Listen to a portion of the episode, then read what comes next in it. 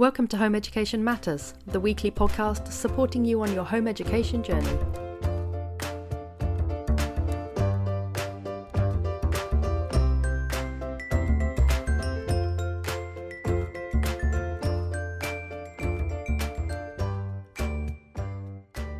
Welcome to the Home Education Matters podcast, the podcast that aims to answer all your home education questions. You're here with Diane today, and today I'm here with Chris, who's going to talk to us a little bit about what he does. And he is joined by Dorothy, who may or may not want to want to speak, but she is here in the room with us. So, Chris, hi, thanks very much for coming on.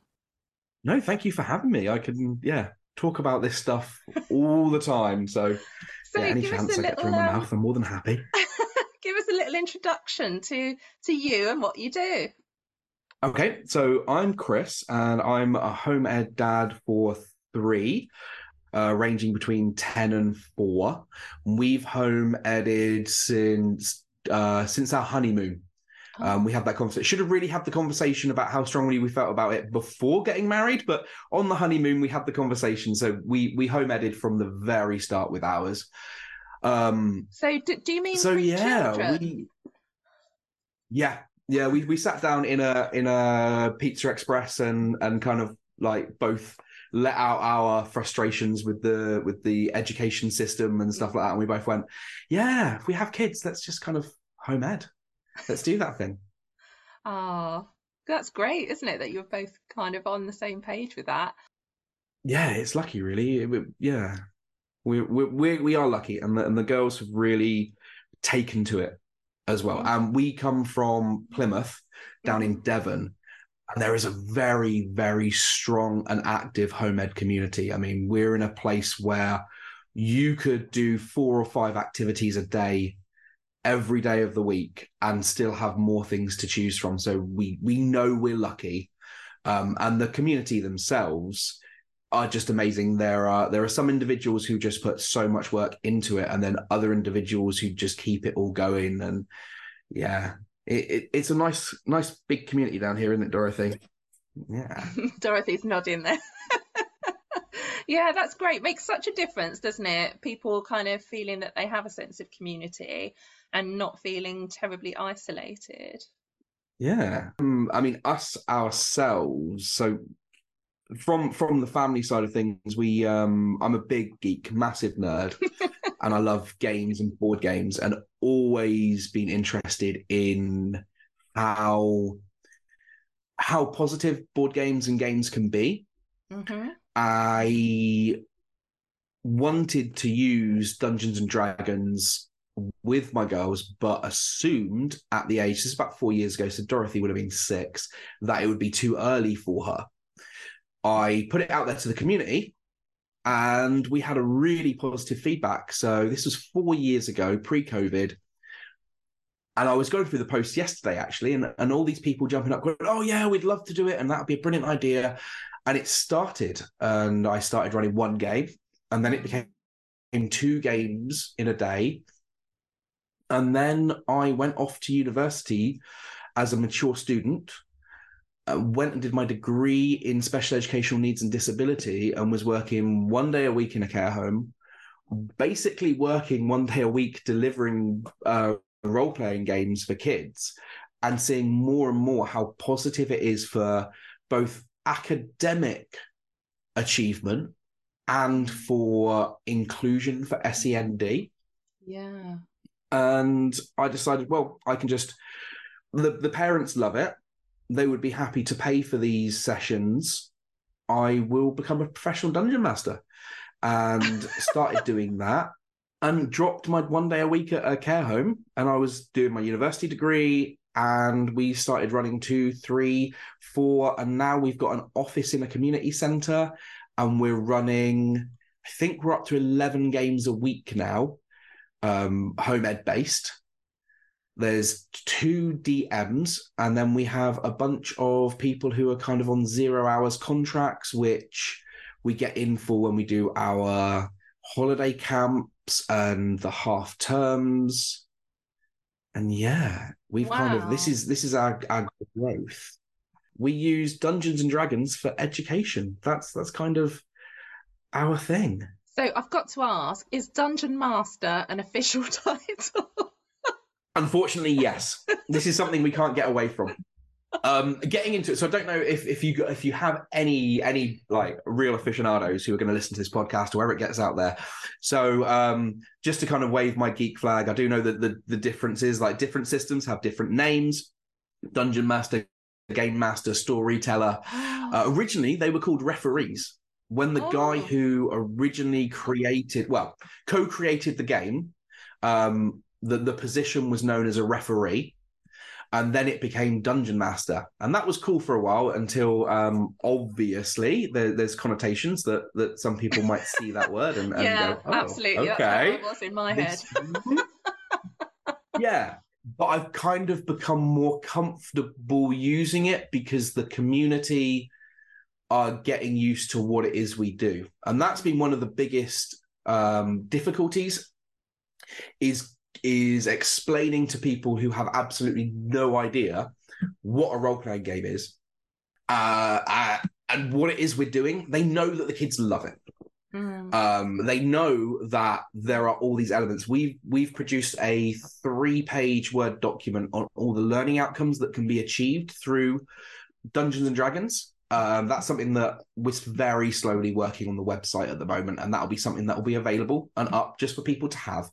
Um, we know we fully understand the the struggles that that can happen with like the LA and stuff like that and things, and when you need to evidence stuff. So Mm. if you if you need a little help then we've got we've got some documentation and you can kind of crib off that and, and steal some bits and pieces if you need to um but it's kind of explaining what what is a role-playing game what is dungeons and dragons and why it is positive and that's that i found really hard the best way i've managed to sum it up so far is it's a collaborative storytelling experience Mm.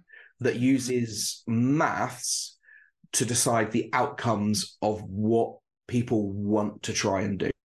Yeah, okay. So I think yeah, needs for me definitely some unpicking. So your your your business is called Character Creation Role Playing. So that's where kind of people can can look you up and that's where people can find you. Is it is it your private business or is it what status does it have?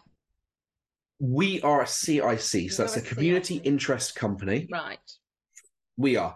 Um, I'm. I'm uh, like deep down at heart. I. Uh, I am a full flag waving communist and would do whatever I can to just live on a bit of land and exist. That would be my dream. Right. Um, so we we really don't. We, we're not. We're not after money and stuff like that. So everything that we make, as long as I've got a roof over my children's heads and we're able to eat, Mm. then everything goes back into Mhm. expanding the business. And we do so many other elements to it. Like right this moment while we're recording this, upstairs in the community center, we are running a uh, a board games day. And that's completely free for everyone to come. We've invested in over 300 well, I think we're 7 games away from reaching 300 board games in our library. And we host that all day, and people come in and they play board games, and we just have a real community atmosphere going on. So we do that. We also have 300 liters of loose Lego that we use for building, and we have 50 Lego sets. So when we do a Lego experience, the kids can either choose to to follow the instructions and build the set, or they can just free build and have a challenge or, or those kind of things. So as a company, we try and we've really kind of spread out for using toys and games for education, therapy, and community building. That's our that's our elevator pitch, and mm-hmm. that's what we do. But the main focus, because it's so popular and takes up so much of our time, is the Dungeons and Dragons. Yeah. And your ethos actually comes through really strongly just by talking to you about how, um, yeah, how much part of the community you are and how helpful you're being and how inclusive you're being. That comes through really, really strongly. So for the One of the projects that we're working on. Oh, sorry. Yeah. Sorry. No, no. Sorry, I was just following that up. Um, but one of the projects we're working on is to produce a a document that anyone with no experience at all can download for free, get all of the resources for free, and start running Dungeons and Dragons at home. Okay. Um, we would absolutely love if people were able to do this. Um, just small groups, family groups, things like that. There is material from the people who make Dungeons and Dragons, Wizards of the Coast, you can download for free. Um, and that gives you the very basics in the start. And we're working on that document, which will run over about six or seven sessions, depending on how long your sessions are.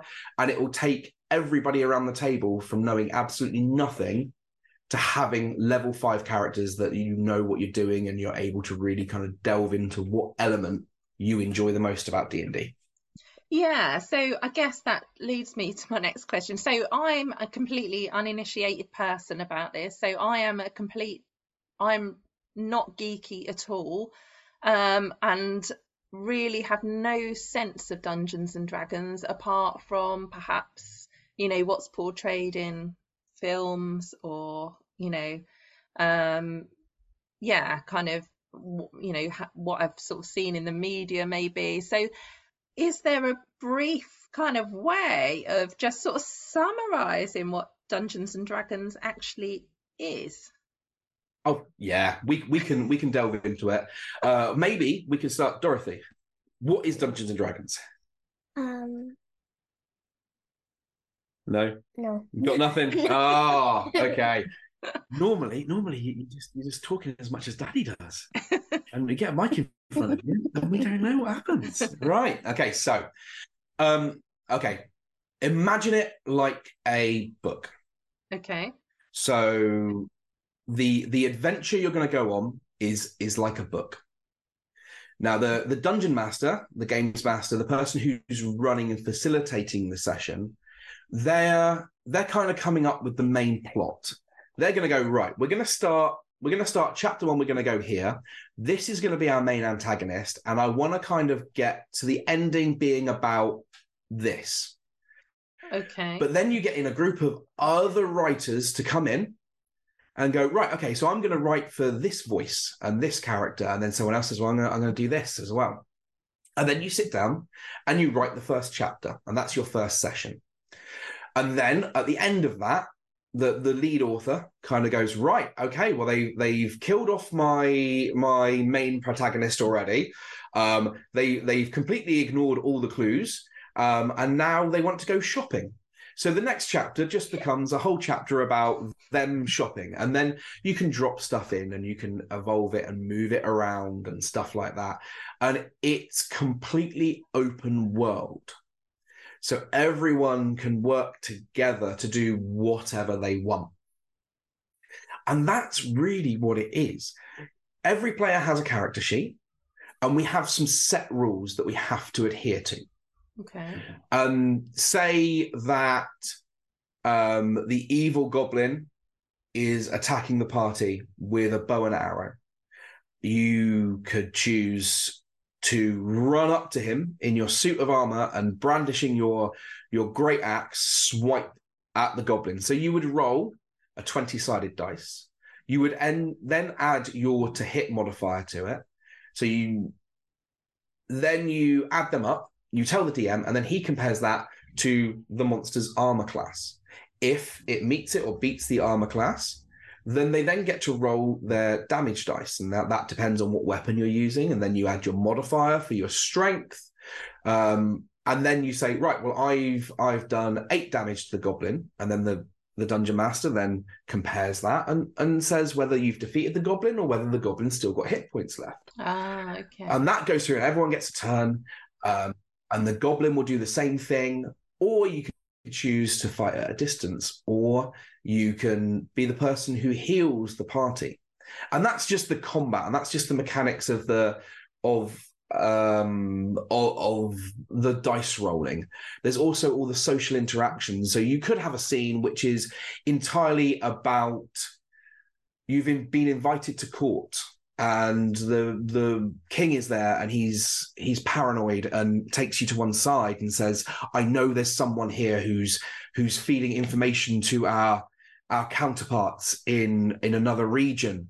Find out who it is. So the entire session is is the group walking around this majestic court trying to talk to as many people as possible to pick apart the threads of intrigue that are happening and discover who is passing secrets to the the spy master from another kingdom um and you can like completely different sides of things there you've got high end combat or you've got high end uh social interaction and engagement and you can mix it in between. So is that making any kind of sense to you?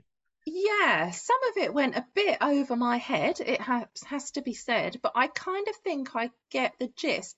Is this something that is done in person or online or a bit of both? So I I am fortunate enough to be able to be picky on on how I deliver my sessions. Mm-hmm. There are enough um, there are enough home ed children who want to play that I can say all of my games are in person. Ah.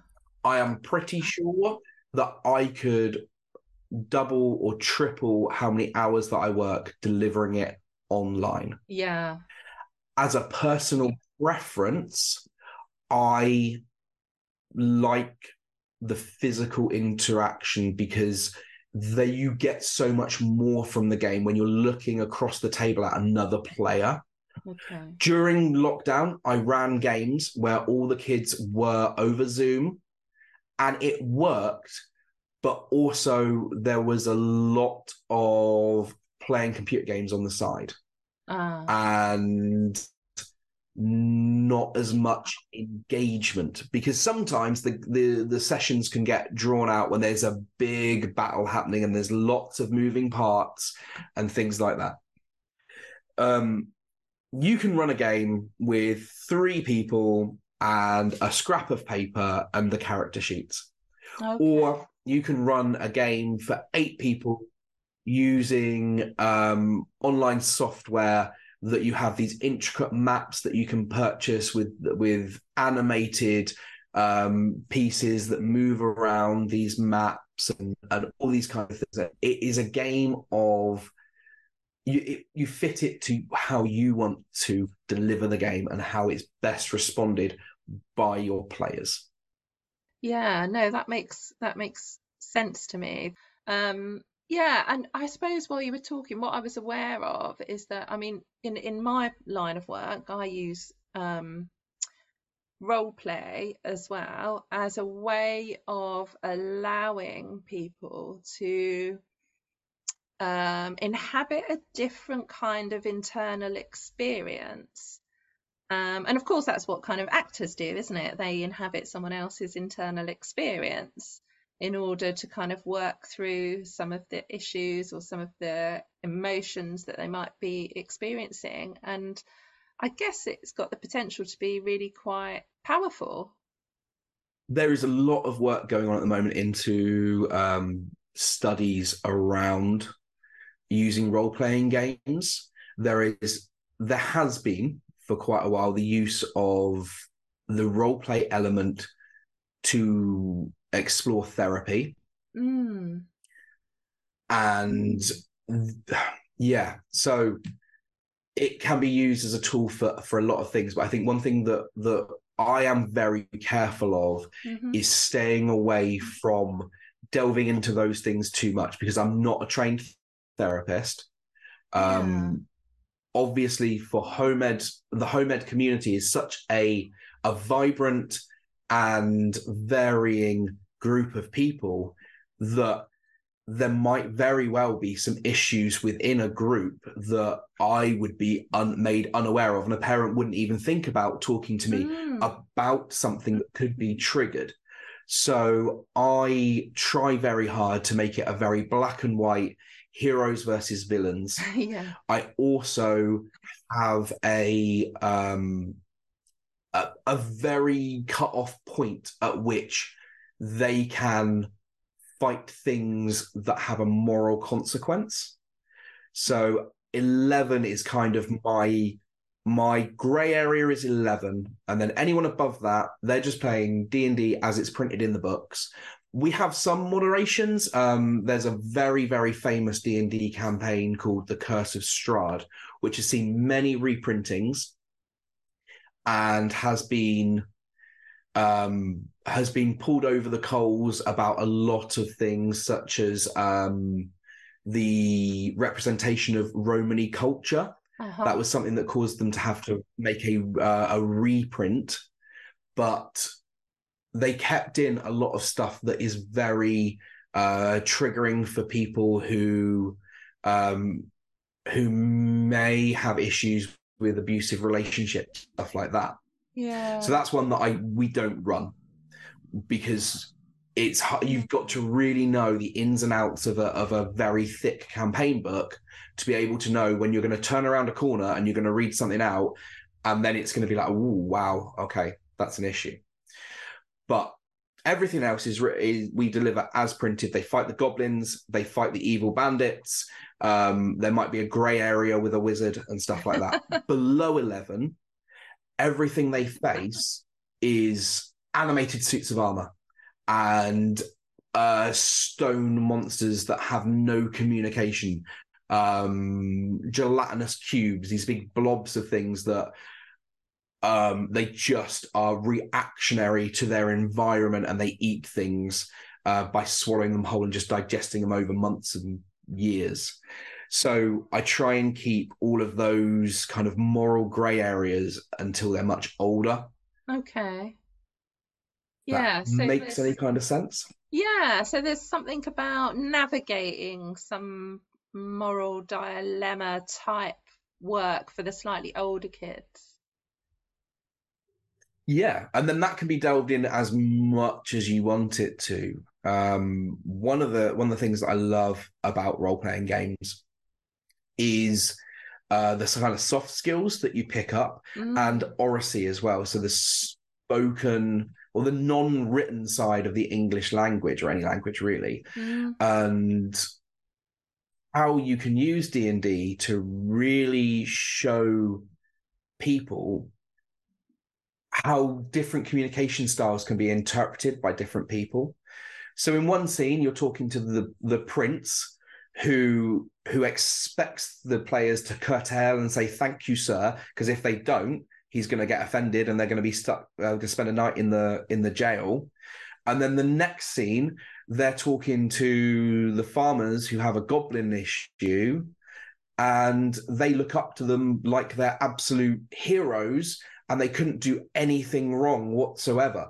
And how how the how you need to talk differently to different people because they respond better if you speak their language, if you communicate in their way. Yeah, and that's such an important um, thing for kids to learn, isn't it? And I, I guess there are some um, cultural nuances about that in terms of, you know, should we should we um, be able to speak as we do and just have people accept us, or should we kind of really think about how we need to fit into these different situations in life and adapt our approach accordingly? And i think so that's a really interesting um, topic i suppose to get into with people yeah well this is what i um, i wrote my dissertation for my degree on was the use of role-playing games and, and oracy and that's hopefully what i'll be following up with my masters oh so that's... we'll we'll see yeah, if I get around to getting the application in in time, I'll hopefully in September be be working on my masters, and that'll be that's going to be looking at uh, increasing vocabulary using role playing games. Wow! And yeah, that's one of the things that, that you can just tailor fit a game towards. If that's your goal, then you can quite easily make it work. Yeah. And so, do you know anything about um, whether Dungeons and Dragons is played in other cultures or using other languages or in kind of slightly different ways to how it is in the UK or the States? To be fair, no. Um, I've not really looked at the cultural differences in the use of Dungeons and Dragons. Um, there is even within the UK and, and uh, like so the the English speaking West world. I know it's quite strong in Australia and, and things like that as well. The uh, Dungeons and Dragons itself is one game within the kind of rainbow of role playing games, and there are some really well known and well respected games. So, to name a few, we've got Call of Cthulhu, which is based on Lovecraftian horror.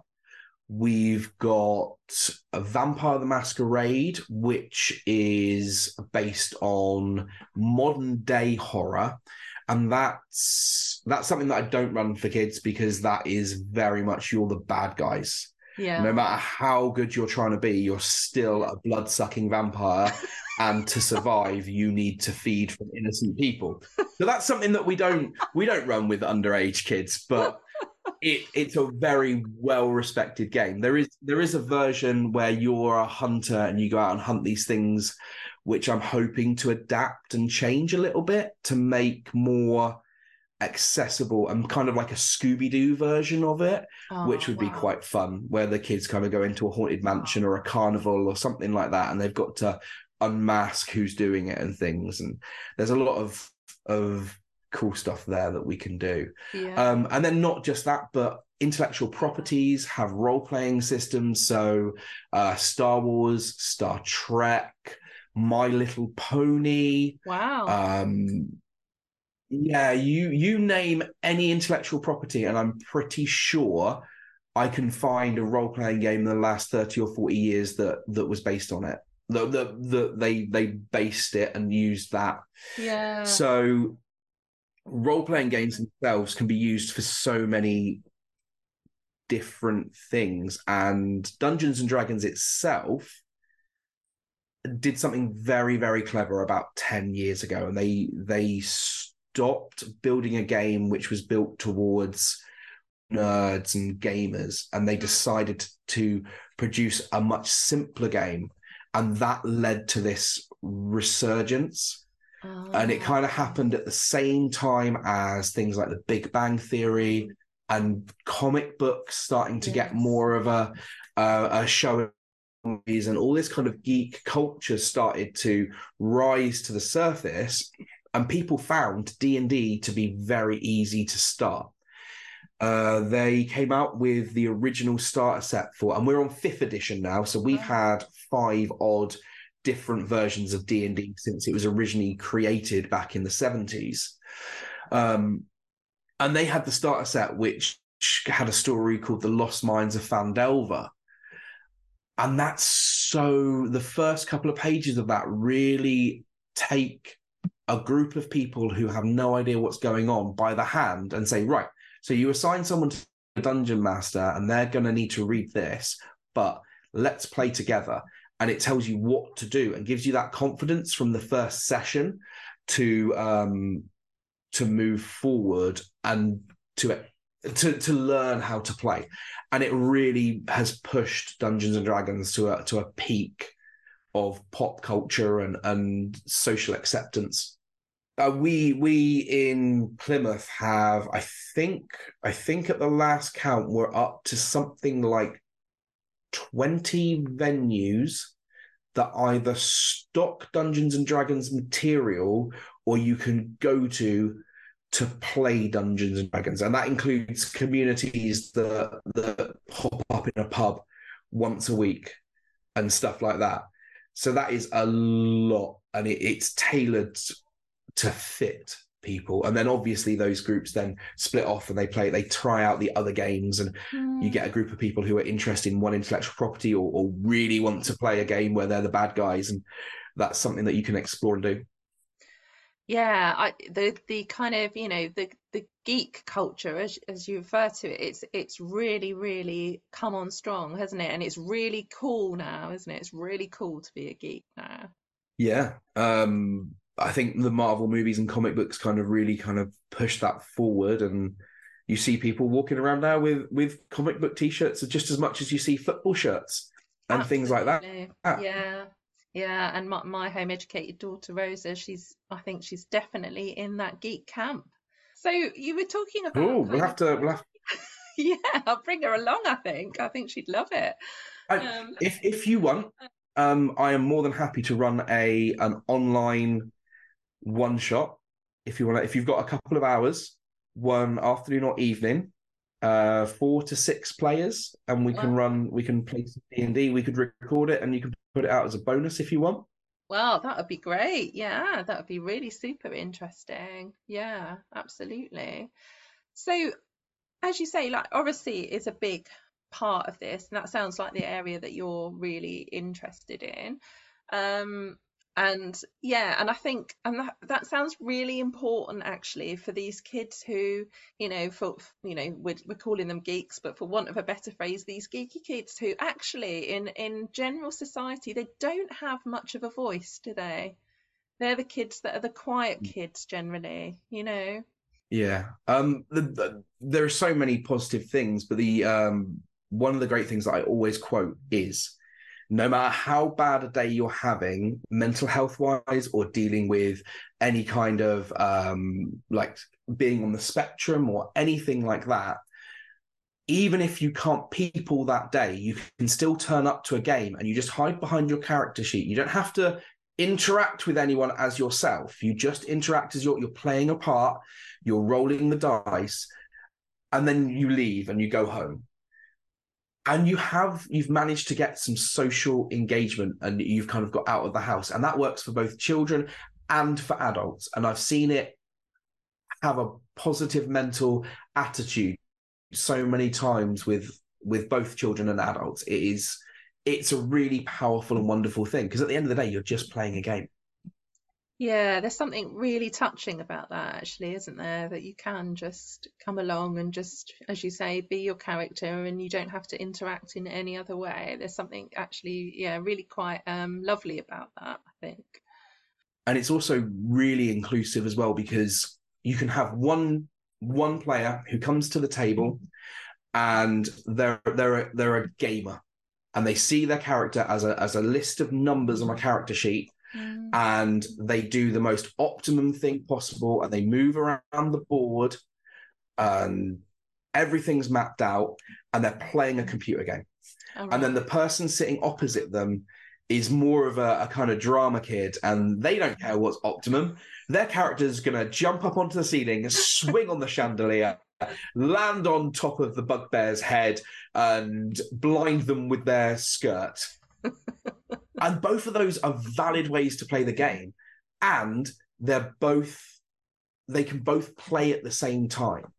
As long as the DM is is is able to to kind of marry up those two elements, the mechanics work exactly the same. Mm. And those two players who socially may not have met and got on get to spend that time together and you expand your social network and you gain friends who you have these adventures that you went on and you've had these stories and these shared experiences and it enriches your your your friendship pool and, and your social experiences. Oh yeah that sounds that sounds really really lovely. Yeah so do are the um do the children kind of volunteer to be the kind of the person in the DM, or is that is that allocated in some kind of way? Uh, so it's when I run the games, I run the games. I am the dungeon master, and I facilitate the entire the entire right, game. Right. Um, we do run an evening once a week, which was funded by Great Western Railway. Oh. Um, to offer a peer led session. And that is in the evenings, and that's open to the general public, and that's under 18s. And they come and they run their own game with us monitoring the content to make sure ah. that uh, nothing happens because you are open to a lot of dangerous situations if people aren't aware of what they're doing. Okay. Um, so one of the one of the character classes is a character called a bard and they are um, they're a charismatic type of person and they use their words and their looks and their personality to to achieve great things And the kind of the meme, the stereotype that goes around the internet is that the bard seduces everything. Mm. So once the kids kind of get into the the, the wider world of D and D, and you see all these kind of things, and then you get a situation where you've got a thirteen year old and another and a 14 year old and the 13 year old right i'm going to seduce the barmaid and then they start role playing that out and stuff and it can be a little bit on the kind of Yeah. ah yeah. that's yeah um so we kind of we we put boundaries in and we make sure everyone's following boundaries yeah. and it takes a lot to be able to to run a game and also to be able to include people. So it's hard sometimes when you've got some players to be able to make sure they have their moment and their time within the game especially when you have some other players who are a lot more uh vocal and they're, they're very used to commanding a room or a group of people and like you do this and then you do that. Um and then you kind of as the dungeon master you need to guide that experience and make sure that other people get their chance to kind of well my my opinion is valid and i think this Mm. and i've worked with groups where you start off and the group is very lopsided or even one-sided and then you get someone else and they kind of have a social they they butt heads over words and where the party goes and through guiding them and exploring um having a conversation and a debate they kind of take that on as second nature and I've seen groups go from, well, we should do this. No, we should do this. And they divide the group and they go, no, you you should come with with me. Um, to the point at which they're going, well, I think we should do this because this, this, and this. Mm. And then the other person turn around and going, well, I can understand what you're saying and I appreciate that. But also, have you considered that if we did this, then this, and this, and this might happen? And they come to a compromise, or they go, actually, you've won me over with that with that debate. Um, yeah, I, I agree with you. Like the um make up your own dungeon thing. Yes, making your own dungeons. So thank you, Dorothy. Um, one thing that I do throw in every so often is I will give the players a chance to to be the DM. And what we'll do, we'll spend half a session and they can sit down and they can go through the monster manual and what kind of things do we want to pick out and throw at our players. And they'll sit down with pens and paper and they'll draw a dungeon and stuff like that. And it will start with just one room as part of a dungeon and then move on to uh, full dungeons. And I, to be honest, some of the stuff that's come out, I'm I'm working on publishing uh, for free because they've just been so amazing. And you take you see who goes first, and then that person you take them to one side and go right. What have you got? What what what have we got? And they kind of come to you with a thing, and then you go, "Oh, that's cool. So what we'll do, we'll balance that a little bit, and and we'll make sure that you're not going to completely obliterate the party in the first room. Um, let's throw in a trap here. What kind of thing do you want to explore? Should we have a puzzle? Okay, let's have a look at you. You want a puzzle, so let's look up. Is it a word puzzle? Okay, so we'll, we'll Google some word puzzles, and you work very quickly with these players to produce it, and you guide them, and they sit and they play the monsters, and they they say what's going on, and yeah, that's my style. One of the most important things um, that that I always stress with people with D and D is never let anyone tell you you're playing it wrong. As long as everyone is safe and having fun, you are playing it right. Whether you're following the rules or not, it doesn't matter. You're just not following the rules that the other person is following.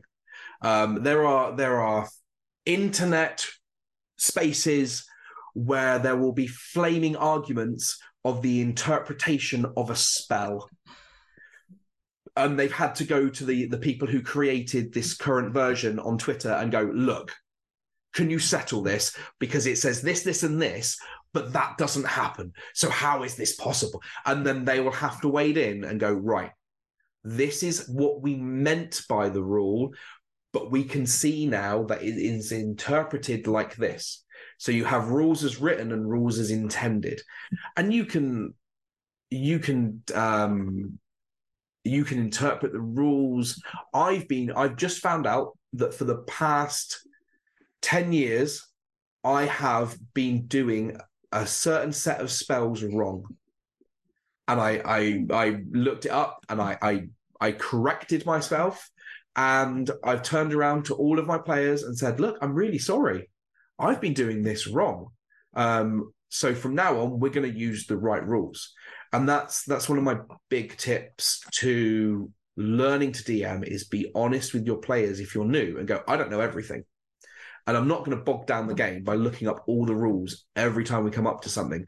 So I'm going to make something up or I'm going to take advice from someone else and then we'll play it like that for today's session and that'll be my homework will be to go and look up the rule and then next week i'll come back to you and i'll explain how it works um, once you do that especially with kids they really respect when you're honest and you go i don't know everything um, but i know how to find out mm. everything uh, one of the other things we run in our sessions is i have the internet and we have a big screen tv that we can all see. And if something, an interesting topic comes, like the other day, it was Pompeii. So we spent like 20 minutes researching Pompeii and finding out about the um, the the the kind of statuesque things of the people that were left and how it's been uncovered and what happened and the Vulcan god, uh, not the Vulcan god, the the the, the Greek god or the Roman god um, Vulcan and stuff like that. And we we kind of looked into it and just kind of showed how to do a little bit of research on a topic that that becomes mm. interesting and that's another element that i fold into what we do yeah absolutely and i can hear so many kind of skills that you're helping these kids to develop you know this sort of the flexibility of thinking for one you know which is really really important isn't it? And negotiation leadership. Um, you just talked about research and i know at the beginning you said that what you really helpfully do is help um, home educated parents realize how um, Dungeons and Dragons might map onto some of the more kind of conventional um, lessons and um, expectations of the local authority, for instance. And you talked about maths um, specifically, um, but I'm guessing there are all sorts of things as you've just described with thinking about Pompeii. Yeah, um, you can specific one another thing that like if I had if I had all the time in the world, there would be so many projects that would be completed by now. It would be amazing. but one of the things that I really want to do is work with experts in in certain fields to produce uh, modules and campaigns. So they're the, they're the things that you play that are pre-written, um, based within historical times so if you if you were doing a module, if you're doing a project on the Romans, well, here you go. Here is a module of an adventure that you can take your kids on over so many sessions that they will kind of experience a little bit of what it's like to live in Roman times. Um, that's one of the things that you can you can twist and turn D and D about. If mm. you want to address a certain top if you want if you're doing the Titanic, then go and mm. grab a map of the Titanic and use that as your um as your giant ship that you want to host it on, and then they can go and explore what it's like. I never I I never say I'm a teacher because I'm not a qualified teacher. Mm. Um, I haven't done my PGCE. Mm. Um, I have a degree in education, but that's from uh, uh, special education needs and disabilities mm. side. So I don't teach anything because I think the word teaching is a very loaded thing and can start a very strong debate between people who um, who spend a long time academically getting to a position where they can call themselves a teacher. But what I do is I facilitate the opportunity for children to learn and to practice. So the the, the maths that we do in D and D isn't isn't very expansive. Mm but you can make it work. You can put in math puzzles. Um, you can do factions. Um, like the other day, I was watching. Um, we've got a big whiteboard in the middle of our our gaming space, and it's got a per- perspex screen on it, and we can use whiteboard pens to write on it. And they were doing long division because they had they they'd achieved so much gold from doing a job.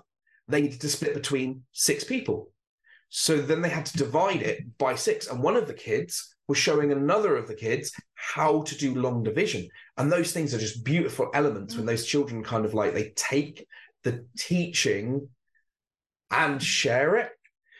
But one of the great things about D&D is is the confidence in fast simple maths. Mm. I have a lot of children that come to me that won't do any maths or won't do any reading. And I'm a little bit mean sometimes. And I'm like, well, if you're not going to tell me, you, you can't play. So you roll a 20 sided dice, you add your modifier, which is a simple number between uh, usually minus one to something like five or six. Um, and then you're going to add that random number that you generated off of a 20 sided dice to it and you're going to tell me what that number is. Mm. And to start with, that they, they lack confidence, and they might have someone next door to them going, "Oh, well, it, it's this," Mm. and trying to speed up the game a bit. But after a few sessions, they kind of go, "Oh no, I can do that. I can add four to eleven, and and I know it's fifteen. That's fine." And then just getting that little bit of confidence kind of helps them.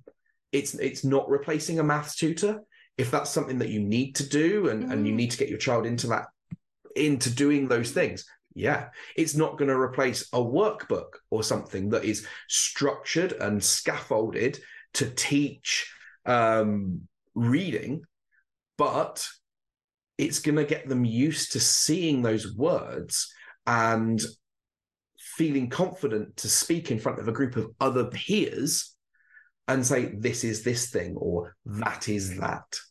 And i think that's a very important thing. When they're playing a game they want to play the game. So they adapt and they accept okay i've got to do a little bit of reading or i've got to do a little bit of writing and and it just becomes a safe space for them. Yeah, and uh, when you were talking, I was thinking actually it's you know when you think about the stages of education, I you know you're you're not a teacher, but actually you know you're it's something almost higher level than that, isn't it? Because when you think about things, you know when when kids are at school, for instance, you know it's very didactic teaching, isn't it? You know the teacher the teacher teaches and the children listen um, you know, and then you know, in some kind of way, they they'll try and consolidate that that learning and that listening. But actually, what you're doing is much more, or it strikes me, is much more kind of collaborative, project-based learning almost, which is actually, you know, those kinds of skills aren't usually actually taught until people are at university. Yeah, and you can and you can structure it however you want because it is your personal private thing and you can run it for just your family and have a couple of players. You can have it peer led.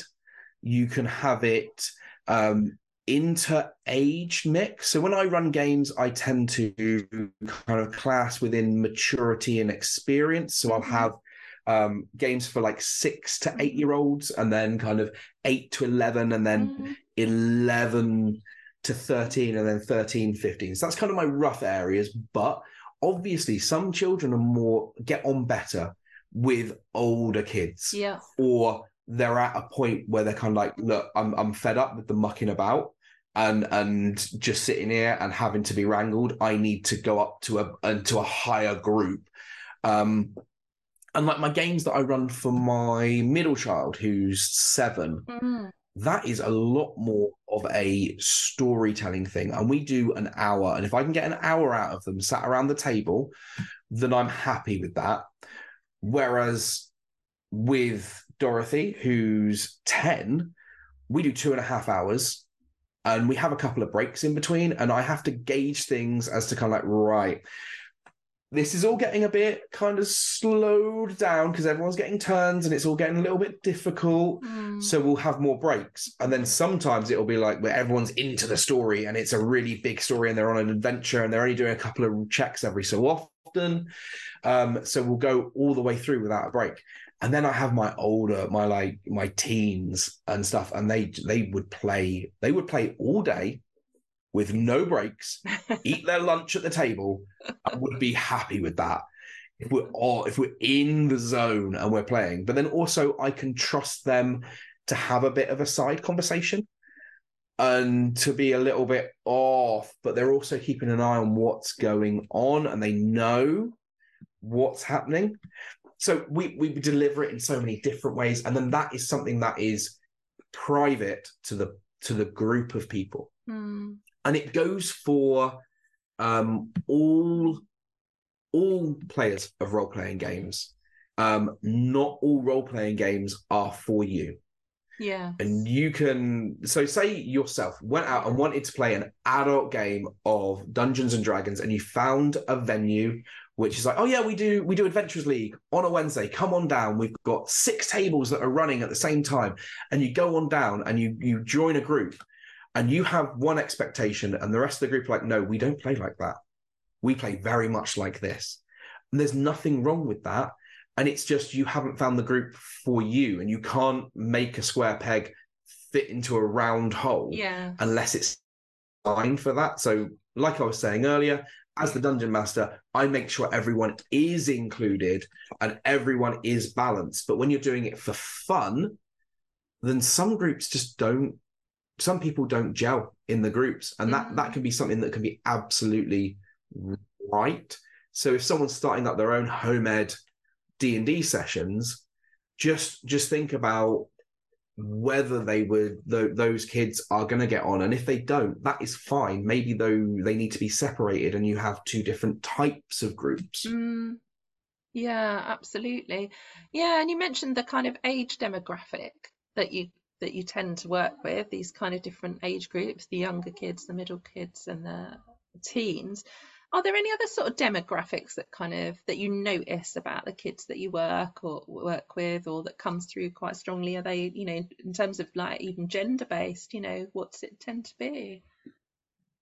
um we so more kind of working with mainstream children so aside from what we do within the home ed community um i don't know if um if many of your listeners will be aware of um the government scheme for children who have free school meals Mm. but during the summer, Christmas, and Easter holidays, the government uh, hand out a bunch of money to the councils, and then the councils choose how they deliver their projects. In Plymouth, we have a project called Fit and Fed, Yeah, um, yeah, I've heard of that. and then that's free school meal kids. And then they also have a little addition to the pot, which is for anything else to tick boxes. So Mhm. within ours, our boxes are um, EH- EHCPs, Okay. um, uh, looked after children, um, asylum seekers, things like that. Um, and they come to us.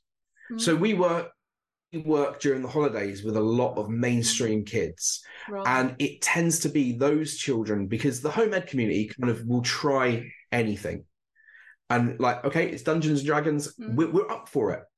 We go jujitsu first thing, and then after that we go and play in the park for an hour, and then we come and do D and D, Mm. and then maybe after that we go and and do lightsaber fighting or something. and most home ed kids are up for giving everything a try. They'll do football. They'll come from football to D and D. Mm. Um, whereas with the mainstream children, we see a lot of anime fans, and we see a lot of um of geeks Yes. and things like that people who don't tend to have a lot of friends and they they come to us and and they find their people um we also have a lot of we have a lot of teenagers who um who identify as they them yeah. or identify as a gender which is not their birth gender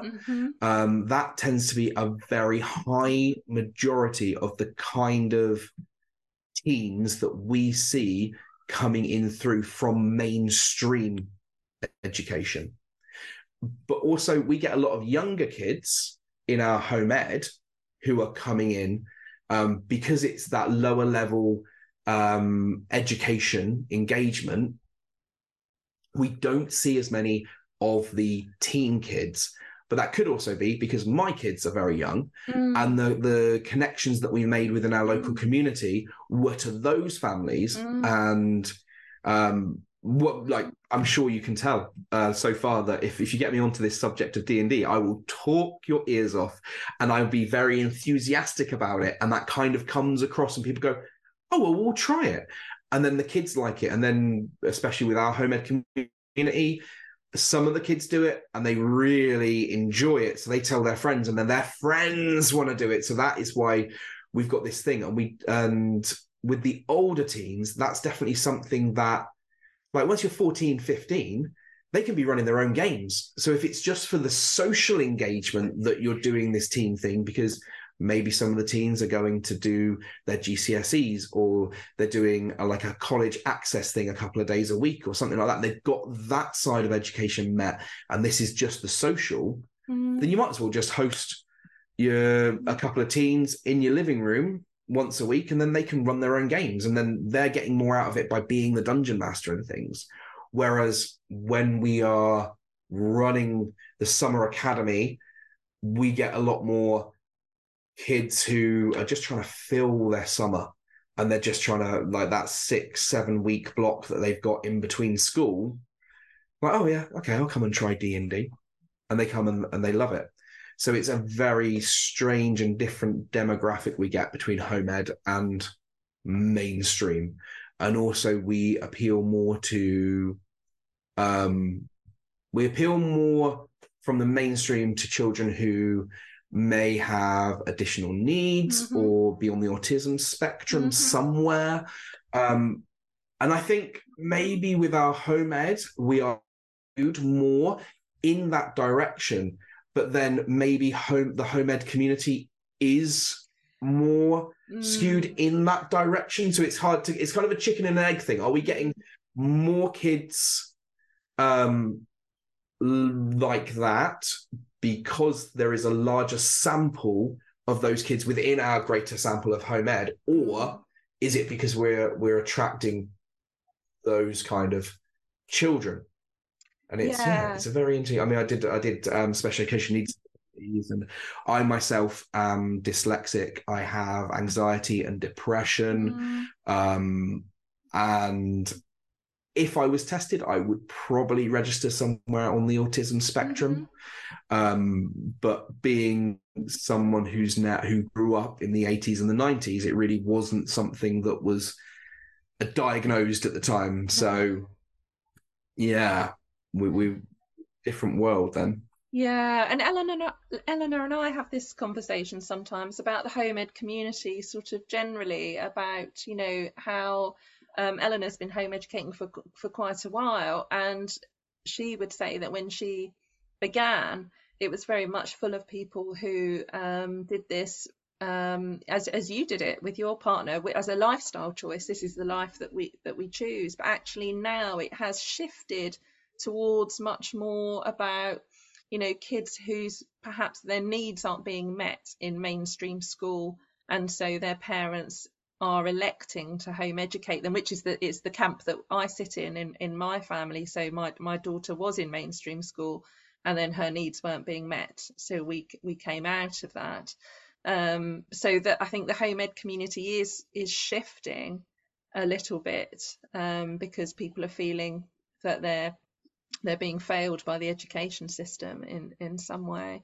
Um, but in terms of the mainstream kids, what strikes me is that you know you're providing a real place of safety actually and containment for these kids that are struggling a bit and whose lives aren't perhaps how we would wish them to be. Yeah, I know you, you can definitely see when we run these things that we we have kids that that turn up and, and will do like the entire summer with us. They'll they'll be like, yeah, no, we just want to come and we want to play D and D the whole time, and they make friends and very very close friends. Like I said, they find their people that maybe are limited in their school in the year because um, one of the things that that that I kind of look at mainstream education and I'm a little bit about is is that whole kind of like your friends are the people who are in a catchment area and born within 12 months of you mm. and that's where you'll kind of make your friends yeah. whereas once you get into the real world how many of us have had a job and and then got an interest and you've got one guy who's 30 years older than you and then there's another there's another woman who who's just in her late teens who's started to enter your friendship group and you have this wide and Yeah. and cacophonic kind of social group which is very different to what you're expected to have in schools. And we kind of we we we give them a taste of that with our 11 to 16 year old groups. And you do see these these people making these these lifelong friends and it is over a hobby. Yeah. And and also you can see some of those kids and, and you kind of think well i was there. That was me. Um and i know exactly what they would have been doing with their summer if they weren't here is they would be on their computers and, and they would spend the entire summer just kind of interacting with with pixels the whole time.